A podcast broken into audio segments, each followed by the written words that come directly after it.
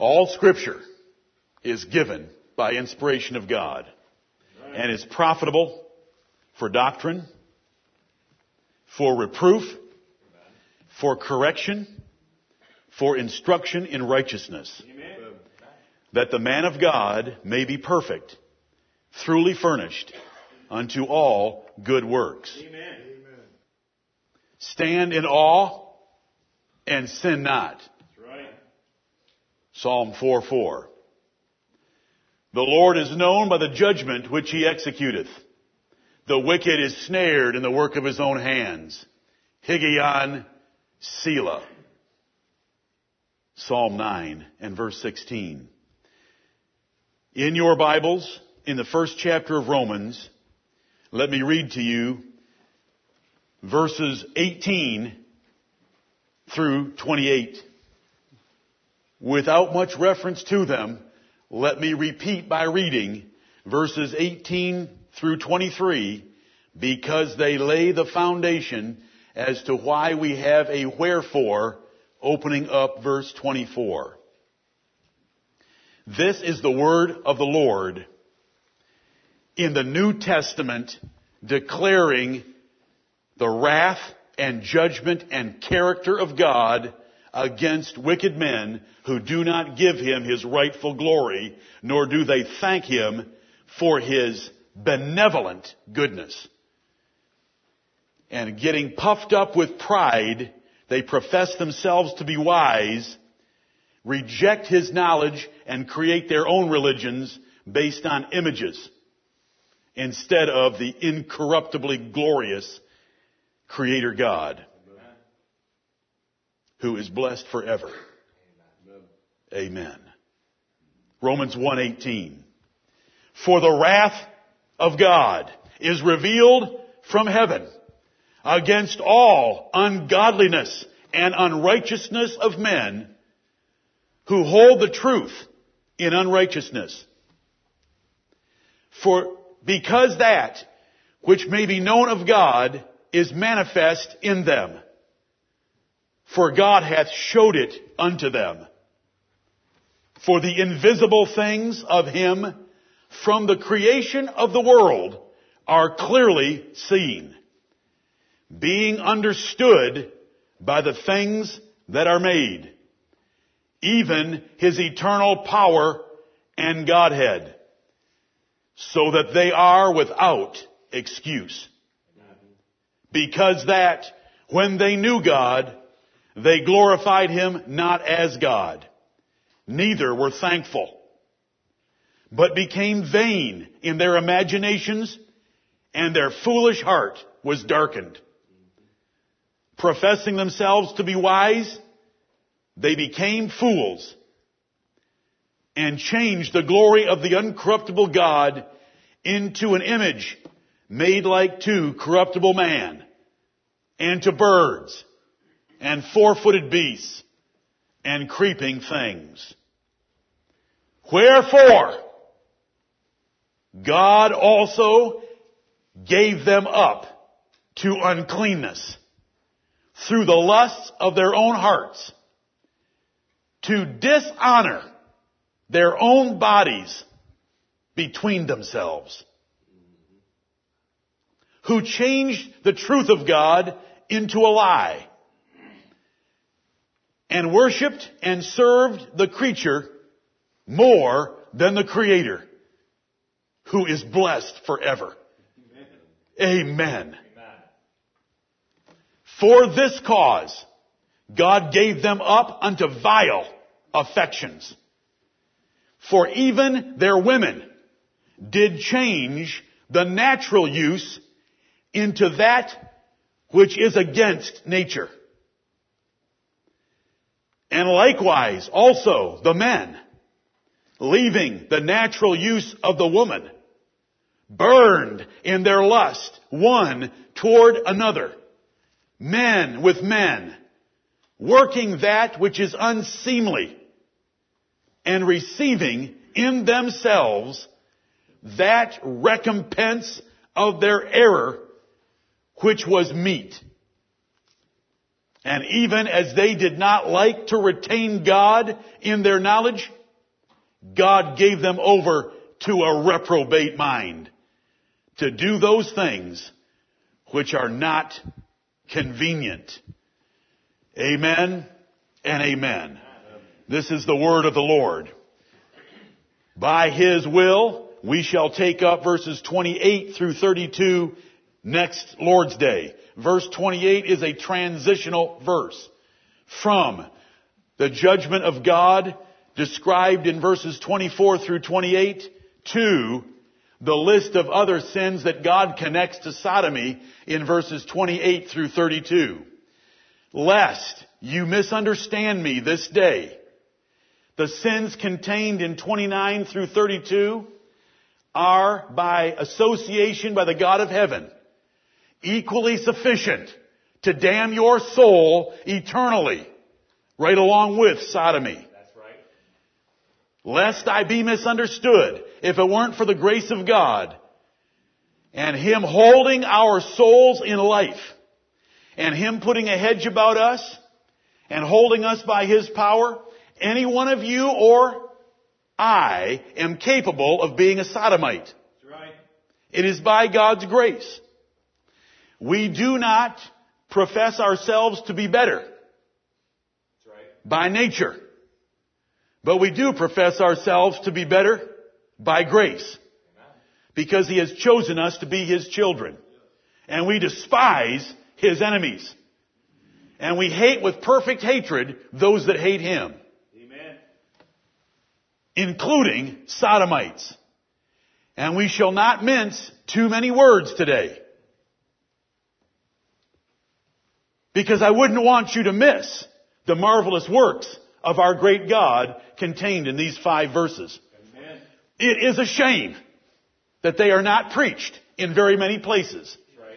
Even in ultra conservative pulpits, there are precious few that will preach passages like this without holding back. But this is the truth of God's Word. Amen.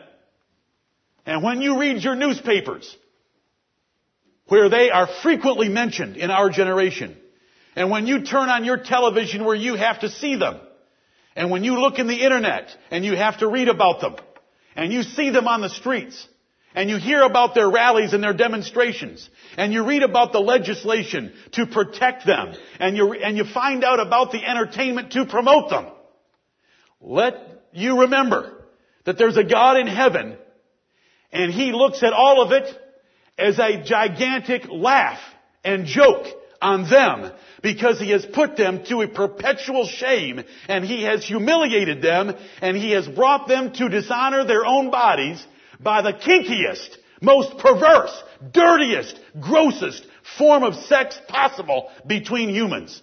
Right. Verse 24. Wherefore? To help us understand, I often say to you, because I want you to automatically think it when you're reading. When you find a therefore, you should ask, what is the therefore? Therefore. Because a therefore is drawing a conclusion from something that has been said previously. Therefore is a very important word, but so is its cousin, wherefore. Wherefore should be, we should ask, what is the wherefore? Therefore. Because the wherefore is drawing a conclusion and consequences to what has been stated in verses 18 through 23. In verses 18 through 23, God has shown us that the human race was shown that He exists with eternal power and a Godhead by His natural creation. It was so clearly presented to them that they all were capable of knowing it and understanding it. But when they had that understanding of the truth of God's existence, they rejected it. They did not give Him the glory that was due the Creator of this earth, heavens and earth. They were not thankful for the goodness that that Creator had shown them in their lives. They professed themselves to be wise, wiser than God, that they could make up their own religion, and they put the glory in their religion onto an image sometimes appearing like a man by their craftsmen, sometimes like birds, sometimes like beasts, and at other times like insects or bugs, or as the passage describes it in the inspired words, creeping things. Creepy crawlers. They worshipped bugs. They started with men, they degenerated to birds, they went further to beasts, and then to bugs.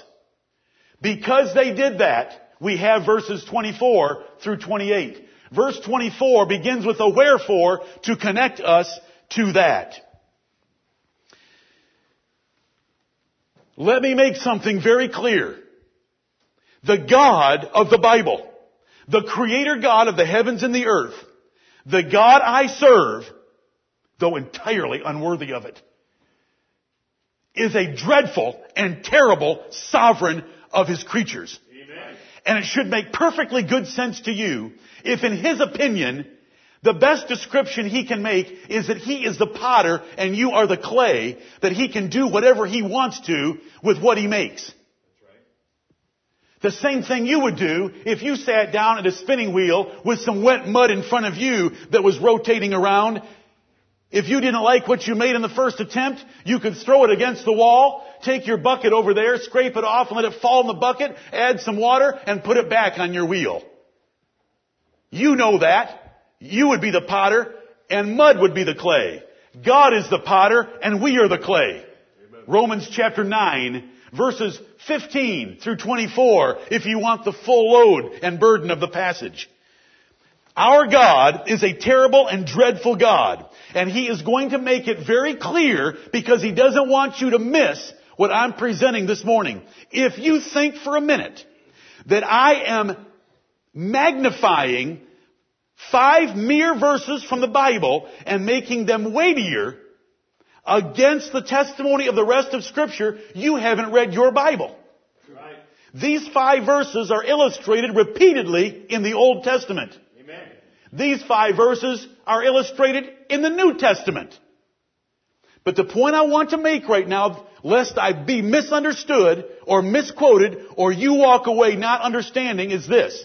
He wants you to know by repeating himself three times in this passage right now that we're going to consider today that he is a dreadful and terrible sovereign over his creatures and that his judgment is blinding, hardening, giving over, and rewiring men so that they do things that are contrary to the innate natural instincts of the human race in order to humiliate and shame them. Three times. Verse 24.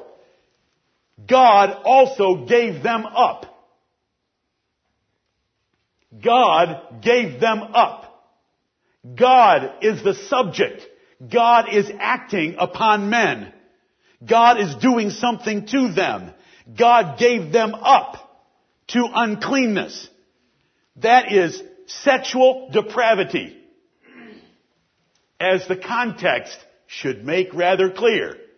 And as reading the Bible will make clear about the word uncleanness. It is a broad catch-all term for sexual depravity, sexual sin, sexual deviation. Compare it in your Bibles to the word filthiness, which is used in other contexts for the same sense and intent. God also gave them up. I am making a point of what God wants you to know by repeating himself three times. Then look at verse 26. For this cause God gave them up. See, he's repeating himself because it's something that isn't preached. There is a form of godliness today, my dear brethren. 2 Timothy chapter 3, Paul told Timothy by prophecy that there would arise an effeminate, compromising, carnal, worldly, let me repeat, effeminate form of Christianity that would have a form of godliness but would deny the power thereof. That is the authority of God over His creatures.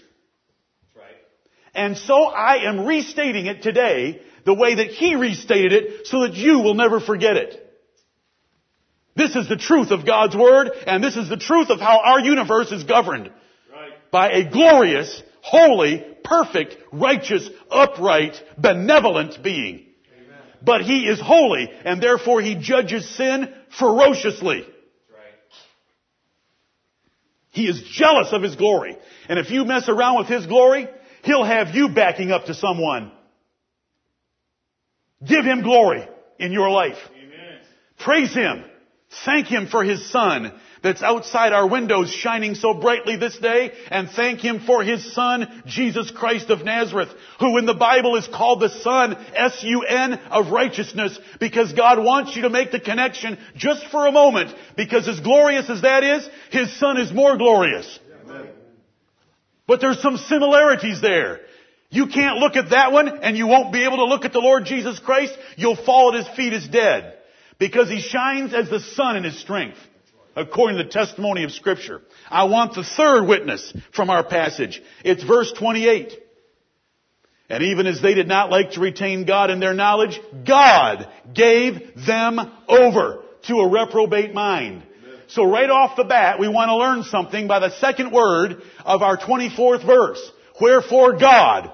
God is the subject. God is the operator. God is the one doing something. And what God is doing is He's giving up men to de- depraved conduct, uncleanness in verse 24, depraved conduct, vile affections, verse 26, depraved conduct, a reprobate mind, verse 28, three times. This is no obscure, indirect mention of a subject. This is a very plain, express declaration of the character of God. And the Lord is known by the judgment which He executeth, which is why I began this sermon and why we read Psalm 9 earlier in this assembly. Because the Lord wants you to understand He is known by the judgment which He executeth. The terrible and dreadful God repeated his judgment of blinding, hardening, giving over, and rewiring men so that you will not miss the sovereign horror of his judgment. And brethren, if he hadn't saved us by his grace, we'd be stooping with the rest of them. That's right. Amen. Pretending that we're dogs and swine. Except dogs and swine don't do it. The second thing I want to make perfectly clear is that God never judges without cause. Men are guilty before Him, and He is going to restate that over and over so that you will not be confused that what He is doing is perfectly fair, just, righteous, and holy.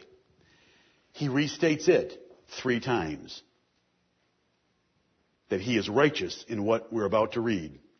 He states it first in verses 18 through 23, which I've already referred to. We've already preached it. I shouldn't need to repeat it to you at all.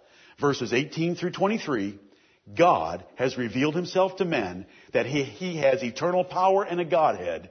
They rejected that knowledge. They would not give him glory. They would not be thankful. They held the truth in unrighteousness and they gave the glory instead to images. They invented idolatry to replace the God of heaven. That was verses 18 through 23, which I preached last Lord's Day. Statement number one about their guilt. He made it so clear that they are without excuse. It was clearly understood because he revealed so much that there was a God in heaven far greater than anything they could make with their hands. And throughout his Old Testament, he ridicules the idea of forming something by a man who gets tired while he's forming it, and then you worship that thing. Indictment number one, 18 through 23.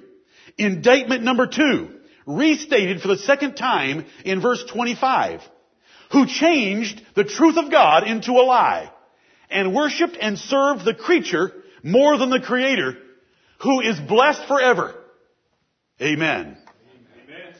We have 25 almost in a redundant way restating verses 18 through 23. The truth of verse 25 is creation truth. The truth that is mentioned in verse 18. The knowledge that was communicated in verses 19 through 21. Third time, verse 28. And even as they did not like to retain God in their knowledge. There's the third indictment of the human race. They didn't want to remember God. when they did understand that there must be a creator of this universe, they would not retain that knowledge. They changed the truth of God into a lie and got rid of the thought. They kept pushing it out of their mind. They would not retain the idea of a creator. They had to get rid of a creator. The third indictment. Therefore, our God, who is dreadful and terrible, and who is sovereign with horrible judgment on his enemies, shows us clearly by three repetitions that men are guilty before him of a heinous crime of not glorifying their creator. They are mud that jumps up out of its tail and curses the potter. And so we have Romans 1, 24 through 28. Wherefore, God also. That adverb is there to tell you that there's already been a judgment hinted at in the previous verses. And if you read the Word of God carefully, you can find it in the last few words of verse 21. Their foolish heart was darkened. When you have a combination of words, their foolish heart was darkened, that is the passive voice of the verb to darken. Passive voice means that there is another being that is doing the darkening of those that are in the passage. They are not doing the darkening. The darkening is being done to them. The Bible well knows the difference between the active voice and the passive voice. If it was the active voice, it would be read something entirely different. And they made themselves dark. Or they chose darkness. But it doesn't say that. It says their foolish heart was darkened. Heart is singular because it's a collective noun in this passage talking about the hearts of the human race. The Bible knows the difference between active voice and passive voice. If it was active voice in these, in this clause, then it would be men doing something. It's passive voice because it's God doing something to men. I'm not going to turn you there, but I believe you know that in Galatians chapter 4 and verse 9, the apostle Paul makes a doctrinal argument on the passive voice against the active voice in being known of God. He tells the Galatians that they should be thankful and rejoice because they know God. But then he says, yea rather, that ye are known of Him. Because what really counts is that God knows us, not that we know God. And Paul makes an argument from the difference between the active voice and the passive voice. I want you to know the passive voice in the last part of verse 21 is telling us that when men reject the knowledge of God, don't give Him glory, and they're not thankful, but they start to let their imaginations run wild, God begins His blinding process so that they will bow down to an idol, never realizing that they have a lie in their right hand that they cannot let go of. I'm quoting from Isaiah 44 verses 19 and 20. When men worship a totem pole or a little statue that they have formed themselves and paid a few bucks for, God knows that is so ridiculous, and so do you, and so do they, before God darkened their hearts. They know it's ridiculous. It's obviously ridiculous. But because they would not give God glory, they weren't thankful, and they started to let their vain imaginations run wild, I'm in verse 21, God then begins the darkening process of their hearts so they profess themselves to be wise and bow down to something they made. And if you read, if you read Isaiah 44, it will bless you by God ridiculing such men and the, the terrible crime of idolatry. What was all that for? The third word of verse 24. It's also. It means there's two things being compared.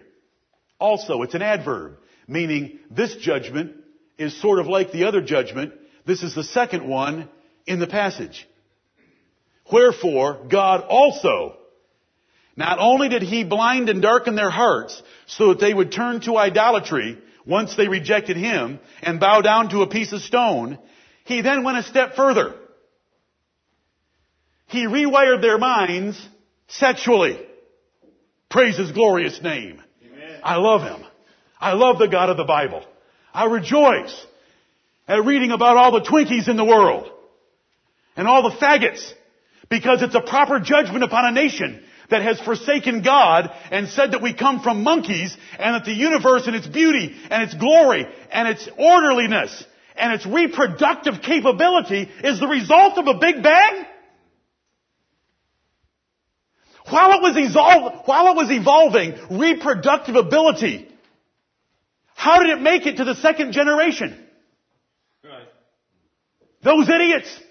God has completely blinded their minds and their hearts and given them over to a reprobate mind.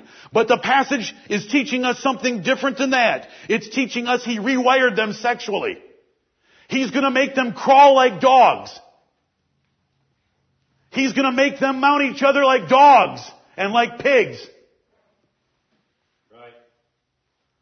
There are orifices in your body, and what the, pur- the purpose for those orifices are known by all men. Except God rewires them so they don't know what those orifices are. You can thank me later for being kind to your children right now by using the word orifice. The blessed God of heaven. The Lord is known with a judgment which he executeth. They don't want to give him glory. He'll take away glory from men and cause them to do something incredibly inglorious. They don't want to give him honor. He will cause them to dishonor their bodies between themselves as the verse plainly teaches. He will rewire them sexually. All the great God of heaven has to do is by the exercise of His will. A wire in your brain is pulled out of its wire nut. Another wire in your brain is popped out of another wire nut. They are put together and a third wire nut Twist them together and there's a little spark there and then all of a sudden you want a man. You want a man and find his anal cavity for you. You want a man to do something totally contrary to nature. Right. God has placed within men an innate, natural, powerful, basic instinct of wanting a woman. But God rewires men because they would not give Him glory and they would bow down to idols and give the glory of the glorious God to images made like to birds and bugs. He therefore will rewire them sexually with a very specific intent to humiliate and shame them. And don't we all know that just a few years ago, sodomy was considered, and by the way, that's the name of it. It's always been the name of it. Because it's the sin of the inhabitants of a city named Sodom. To sodomize is to use the wrong orifice. Look it up. Right. It's always been sodomy. We live in a generation that is euphemistic and effeminate and compromising and rebels against God. There is nothing gay about using that orifice. It is not gay. Right. It's vile. It's a, an abomination. It's grievous. It's dishonoring. It's contrary to nature, nature. It's unseemly. Those are words from this passage. Right. Amen. Everyone knew that. But we have an educational combine, an entertainment combine, a news media, and a political agenda by which all four pound us daily that sodomy is the gay lifestyle. It's just an alternative way of living and they should be accept- accepted readily right along with anyone else. You know that. We're being barraged with it and pounded with it and bombarded with it every day. But we must raise our voices and preach the Word of God as far as the Word of God goes and no further, but as far as the Word of God goes and no less. Amen. Right. True. Let me say this. There is a website that is the most heavily trafficked religious website in the world of a little Baptist church, much smaller than ours. And we are nothing like them. And though they hold our doctrine, I repudiate them. Right. That website is www.godhatesfags.com. It has more traffic than the next several religious websites put together. The man who runs it is a genius. He's a lawyer. He's old now, and he was trained at Bob Jones University. He was a colleague of Billy Graham's. Billy went one way to Pope worship, And this man went the other direction to faggot demonstrations. Wherever there is anything happening in the world, in the way of some faggot, being protected, legislation being passed, someone being honored, a parade, they are there from their church, three, five, seven of them, demonstrating. All of that being said, for me to say this again, I repudiate that. That is not what God called His ministers to do, and so we don't do it. Right. All we're going to do is declare the whole counsel of God from His Bible. We don't care what the world does. Our God is going to have the last laugh on the world. We are not going to go out there and demonstrate like they do.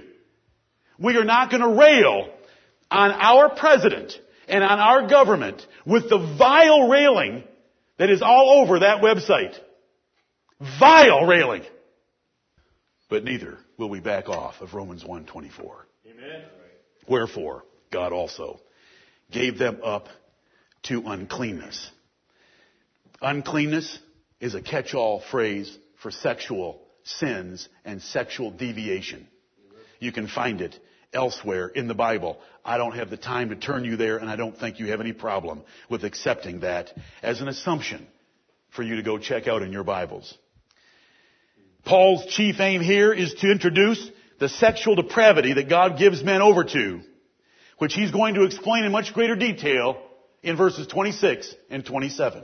Right here, he just calls it uncleanness because he's trying to get your attention with the fact that God is the operator and man is the one being operated upon. And brethren, I am declaring something that is so unpopular today. It is rejected in almost all circles, but it is the truth of God's Word. There are churches in this nation today, mainline Protestant denominations, that ordain faggots, sodomites. Faggot is a street word for a sodomite. It's the only word the guys in my high school knew when I went to high school, and I'm only 52 years old. 34 years ago, I would like to have seen one of them come out of the closet in our high school. He wouldn't have had anything left to work into any orifice. They were queers. Right. They were fairies. They were Twinkies. And they're everywhere now. And they're protected. And they're promoted. And they're legislated for. And they marry. And they adopt. And they get sex change operations. And they do all sorts of abominable perverse, perversities for one reason. God is judging America. Right. God is judging America. You can't pray in our school system unless it's to Allah or Satan or you're a pagan. You can't have the Ten Commandments from the Bible in our school system. We will show lesbian couples in entertainment forms in movies and serials. We will legislate protection for same-sex marriages. We will popularize transvestites being married and having children. And so God has rewired the nation. God has given over our nation and it's everywhere in just a few years. Because it was just a few years ago when they said, no prayer, no Ten Commandments, get rid of God, and evolution must be taught in the schools, and creation goes out. What word went out the window? Just, I, I want to make things plain. If I don't make plain, I'm a failure as your pastor. Right. What did they throw out? Creation science. Would you say, would you say that word again in your mind? Creation. You mean they wanted to get rid of the creator? Is that the context of Romans chapter 1? Verse 20? Verse 21? Verse 25? Creation is the context. They got rid of a creator. He smiled in the heavens. He shall laugh and have them in derision. You little boys are gonna bow to each other. You're gonna back up to each other like dogs in heat. Wherefore, God also gave them up to uncleanness through the lusts of their own hearts. God doesn't have to infuse evil desires or ideas because your flesh, the devil, and the world has more than enough to supply all the depraved ambitions, cravings, and inventions for perversity. Right. You, did you understand that long sentence? God doesn't have to put evil desires or lusts into your heart because they're already there. And God does not do that. Do not err, my beloved brethren. Though I am preaching that God is the operator in verses 24, 26, and 28, He does not infuse men with evil desires. They're already there. Your flesh has enough of their own that if He pulls off the restraint, and He's restraining all men every day, Yes, right. Surely, listen to the verse. Surely the wrath of man shall praise thee. No matter how angry men get against God, surely, without a doubt, in every case, the wrath of man shall praise thee. And the remainder of wrath thou shalt restrain. That is Psalm 76 verse 10. God restrains the wickedness of man. And so whatever you see is something God has chosen to release. And if God ever released you, you would do anything. Right. And praise His glorious name, He doesn't release us. Amen. He released Hezekiah once. A great king. He's, the Bible tells us, 2 Chronicles chapter 32 verse 31, he left Hezekiah to show him all that was in his heart. And Hezekiah immediately committed a crime with the ambassadors from Babylon by showing them the treasures of the Lord's house. God left David one time, more than once, but God left David once that we're told of, and David immediately called for Joab to number Israel, and David knew that you were to never number the nation of Israel, because that was a commandment from the law of Moses. Do you think David relied on numbers? David went and ran to meet Goliath by himself, and he took five stones, hoping that Goliath's four brothers would show up for the fight. Right. They're listed by name in the Bible. Do you think he cared about numbers? Why all of a sudden did he care about numbers? The Bible tells us God had an occasion against Israel, and so he rewired David for once by letting go of him and letting the devil have him. And immediately, Joab, get in here. I want to know how big our army is. Immediately. You know what? The God of heaven knew that all he would have to do, just pull back and let Satan have him. Of course, Satan didn't tell him to go bow down to Isis in Egypt because the Lord restrained everything except one point. Number Israel. Do you think David had within his natural heart a little bit of pride of wanting to see how big his army was? Of course. Every boy in America loves to get the almanac and see how many men are in our army compared to the army in China. Now you just don't know how many Twinkies are in the army. You know, when I grew up, there weren't Twinkies in the Army. The same thing would have happened to them or faster and a little bit better than would have happened at Dexter High School. I want to make very clear, James chapter 1 says that God tempteth no man with evil, neither is God tempted with evil.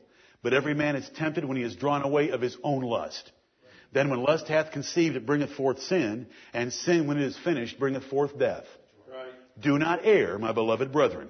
That's a warning from scripture that when we read a passage like this, God does not infuse evil ambitions or desires or lusts into the human heart because they're already there. And the devil will help stir them up like the devil stirred up Ahab and Jezebel to all the evil that they did. And the world is going to give you a smorgasbord of options. So that you can take that depraved greediness for sexual depravity and the Lord uh, takes his arms off, his hands off, his merciful restraints off, and the world offers you a smorgasbord, and the devil stirs you up, you'll do anything. Let me show you how bad it gets. Ephesians chapter 4. Ephesians chapter 4. Romans 1 isn't the only place this is taught. Right. If anyone listening to this sermon thinks that we are picking on one passage, would you please go to our website and look up a document entitled, Is God the Author of Confusion?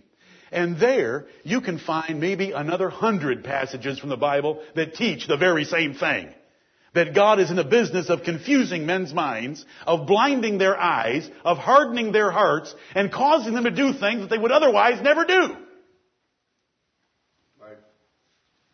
Because with the mind they had, they chose to reject the knowledge of God. He'll play with their minds. To humiliate them and shame them. Ephesians chapter 4, verse 17. We shouldn't be surprised. There's one author in the Bible, isn't there? The Holy Ghost. Amen. We shouldn't be surprised because the same writer wrote these words as the one that wrote Romans chapter 1, our beloved brother Paul. And, and brethren, Paul wasn't married because he was really a sodomite. Now there are liberal churches that want you to believe that. They're the same liberal churches that want you to believe Jonathan and David often pretended they were dogs. Because David said upon Jonathan's death, his love was greater to me than the love of women. That's just pointing out that women are the weaker sex. And that a woman couldn't do for him what Jonathan did for him in his life. The two of them were studs and stallions of the Israelite army. Right. And they never messed with each other. David was married to Jonathan's sister. Do you know that there is a denomination? Not a mainline Protestant denomination, but a denomination that's accepted in some circles called the Metropolitan Community Churches. There are approximately 250 of them in 23 countries around the world, with a number of them in the United States. What is, a, what is the Metropolitan Community Church? It is a church made up of sodomites and transvestites. Go look them up. GCC. No, MCC. Metropolitan Community Church. Just stick those three letters into a Google search box and you can read about a denomination in our country that is filled and made up of open, practicing, unrepentant sodomites. Right. I'm getting off track, but I don't care. I've had a dear friend that I've never met write and tell me, and I'm going to tell you enough about him so that he'll know that I'm talking of him, who lives in Idaho. Write and tell me, I love your rabbit trails. Because sometimes in your rabbit trails there's things that I rejoice in hearing. And I just gave you one of those rabbit trails about the Metropolitan Community Church. But we are at Ephesians chapter 4. Ephesians chapter 4 verse 17, this I say therefore, and testify in the Lord, that ye henceforth walk not as other Gentiles walk, in the vanity of their mind, having the understanding darkened. Watch the wording. Gentiles, this is how they live. This is the lifestyle of Gentiles. Verse 18, having the understanding darkened. Is that active or passive verb? That's passive again with God being the operator. Being alienated from the life of God through the ignorance that is in them because of the blindness of their heart. Who being past feeling have given themselves over unto lasciviousness to work all uncleanness with greediness. Notice the description of the voracious appetite of these sexual deviants who being past feeling, they no longer have the feelings that God innately put in men. Their past feeling have given themselves over, God gave them over, then they just give themselves wholeheartedly to the pursuit of this madness. To lasciviousness. What is lasciviousness? Unbridled lust. Particularly sexual lust to work all uncleanness, there's that word again, sexual sins and sexual deviations with greediness. They greedily, hungrily, cravingly give themselves over to pursue it with all their might. And that is the character of a sodomite. And if you don't think that's the character of a sodomite, I don't care if they raise 1,000 articles of so-called gay scientists or psychologists that say to the contrary, my trust is in the Word of God. In Ephesians 4:19, and in Genesis 19 that tells me the character of the men that circled Lot's house trying to break the door down to get at the two angels that looked like men, new men, that were in that house. And even when God struck them with blindness, do you think they went home and repented? They continued feeling to try to get that door because they wanted those two men so bad. And if that isn't enough for you, then go to Judges chapter 19, which some of you read last night about the tribe of Benjamin in the church of God of the Old Testament. And the violence that they showed that night toward the Levites' concubine. I don't care if so-called evolutionary scientists produce a thousand documents that the universe came from evolution. How much do you think it's going to move me? I hope no more than it's going to move you. What if it's 10,000 documents? What if it's a million? What if it's two million? Is it going to change you? Genesis 1 1. In the beginning, God created the heaven and the earth. Amen.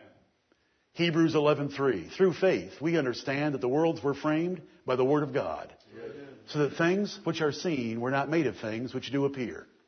I understand it, I know it, I believe it. It doesn't matter what those idiots say.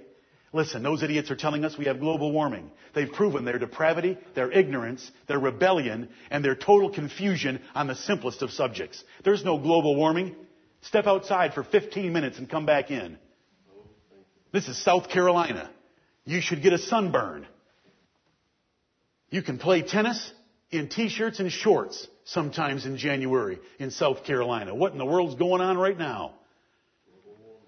We have a visitor from Florida. He said it hit 17 degrees, 19, 19 degrees at his home in Florida over the last week. We have the Word of God. This is the character of them. That's why they demonstrate. That's why they demand things their way. Why don't they keep their little perverseness at home? Because they want to force it on the rest of us to accept them. They want to force it on the nation. They want rights as perverts.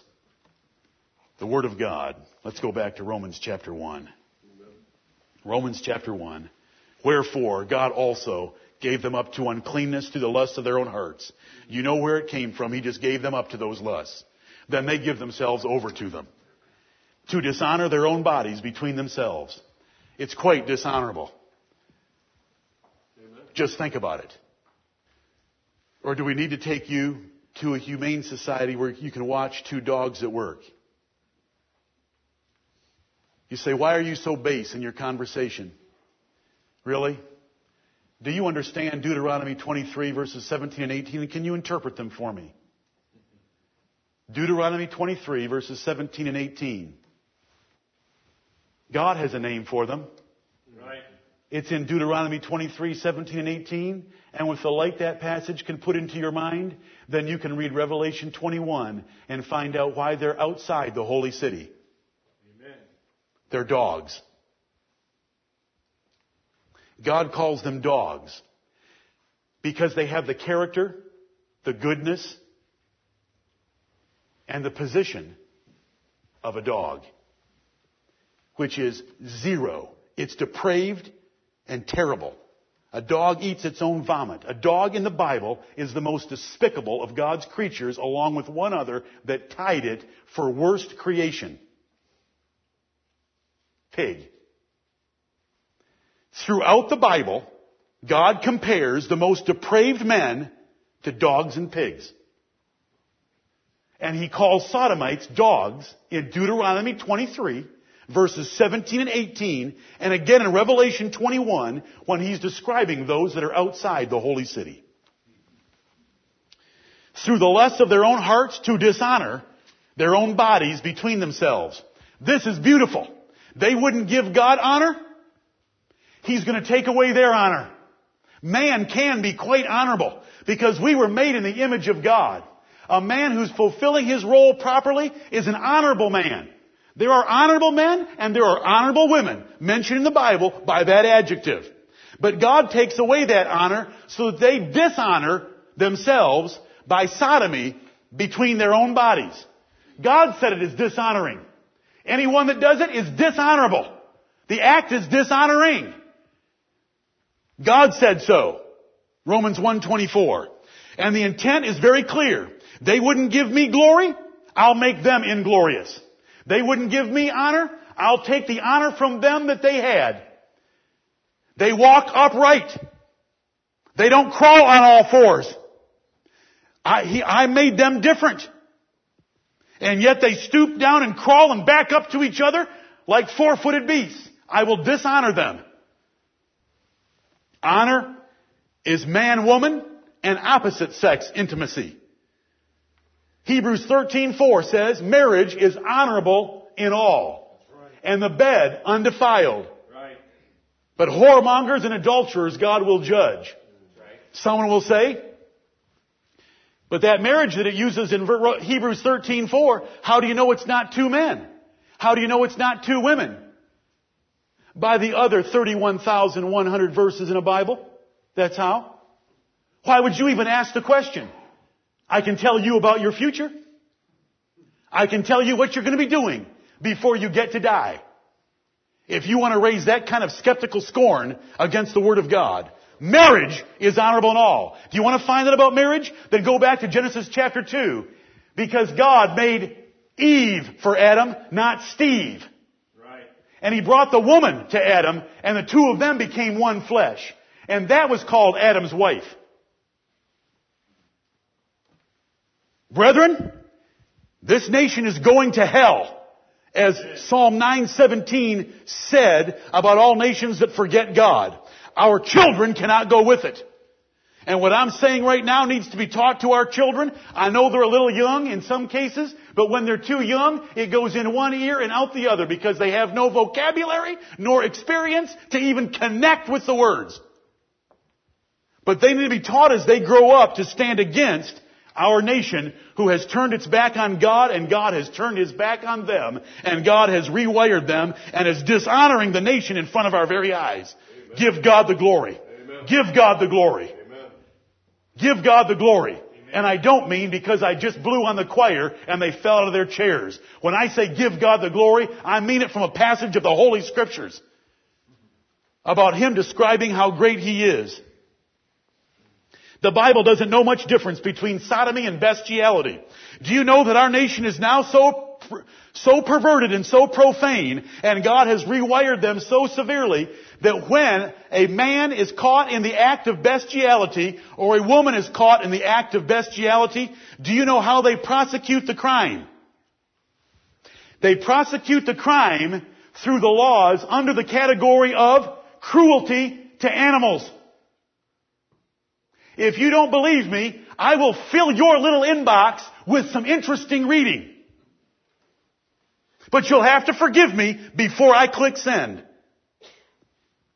If you think I'm joking, you are ignorant. Do you know what they ought to be doing to those guilty of bestiality? Tearing them apart piece by piece on MTV. On the front lawn of the White House. Nebuchadnezzar would have. And he was a glorious king. God said he was. What do you think Nebuchadnezzar would have done if one of his male attendants had tried something on him? Yeah. Think about it. It's pleasant just to the thought. This is the word of the Lord. Right here. They're doing it right in front of us. God said, the seven nations that occupy the land of Canaan are so wicked and you can read about it in Leviticus chapter 18 and Leviticus chapter 20. You can read about it there, and their sins are brought to a climax by two. Sodomy, bestiality. God said that they are so wicked that if Israel doesn't hurry up and get their act together and get in there to annihilate them, the land itself is going to vomit them out. What is he saying right now about America? I want to, let's make a little comparison. What did the Canaanites have in the way of revelation about God compared to what Americans have had. The saying has been stated, and it's quite accurate. If God doesn't judge America soon, he will have to apologize to Sodom and Gomorrah. We would never presume to tell God when or what he has to do. But we understand from Scripture that this nation deserves it. God has chosen to dishonor them. There is nothing gay about it. It is dishonorable. Do you know what it's called in 1 Corinthians chapter 6? It's called abusing yourself with mankind. It's abuse. It's misusing something against its natural accepted use. Abusing themselves with mankind. Their mankind is meaning the male sex, as it's going to mean in this passage. Why did God do this to them? Because they changed the truth of God into a lie. Verse 25. Who changed the truth of God into a lie and worshiped and served the creature more than the creator. Who is worshiped in our society? Think, think about it. Who is worshiped? Who are called the stars of our society that we worship? Hollywood entertainers? Are they worshiped? When they go someplace, do people just scream, scream to see Mick Jagger in all of his glory? Mickey, who's worshiped? Right. How about the athletes? They worship athletes. They worship entertainers.